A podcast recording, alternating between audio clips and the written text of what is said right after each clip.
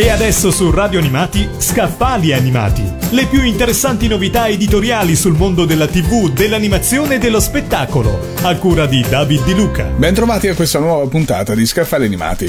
Gli anni Ottanta sono stati sicuramente un decennio molto particolare dal punto di vista del costume, tanto da essere celebrati anche da una famosa canzone di Raff.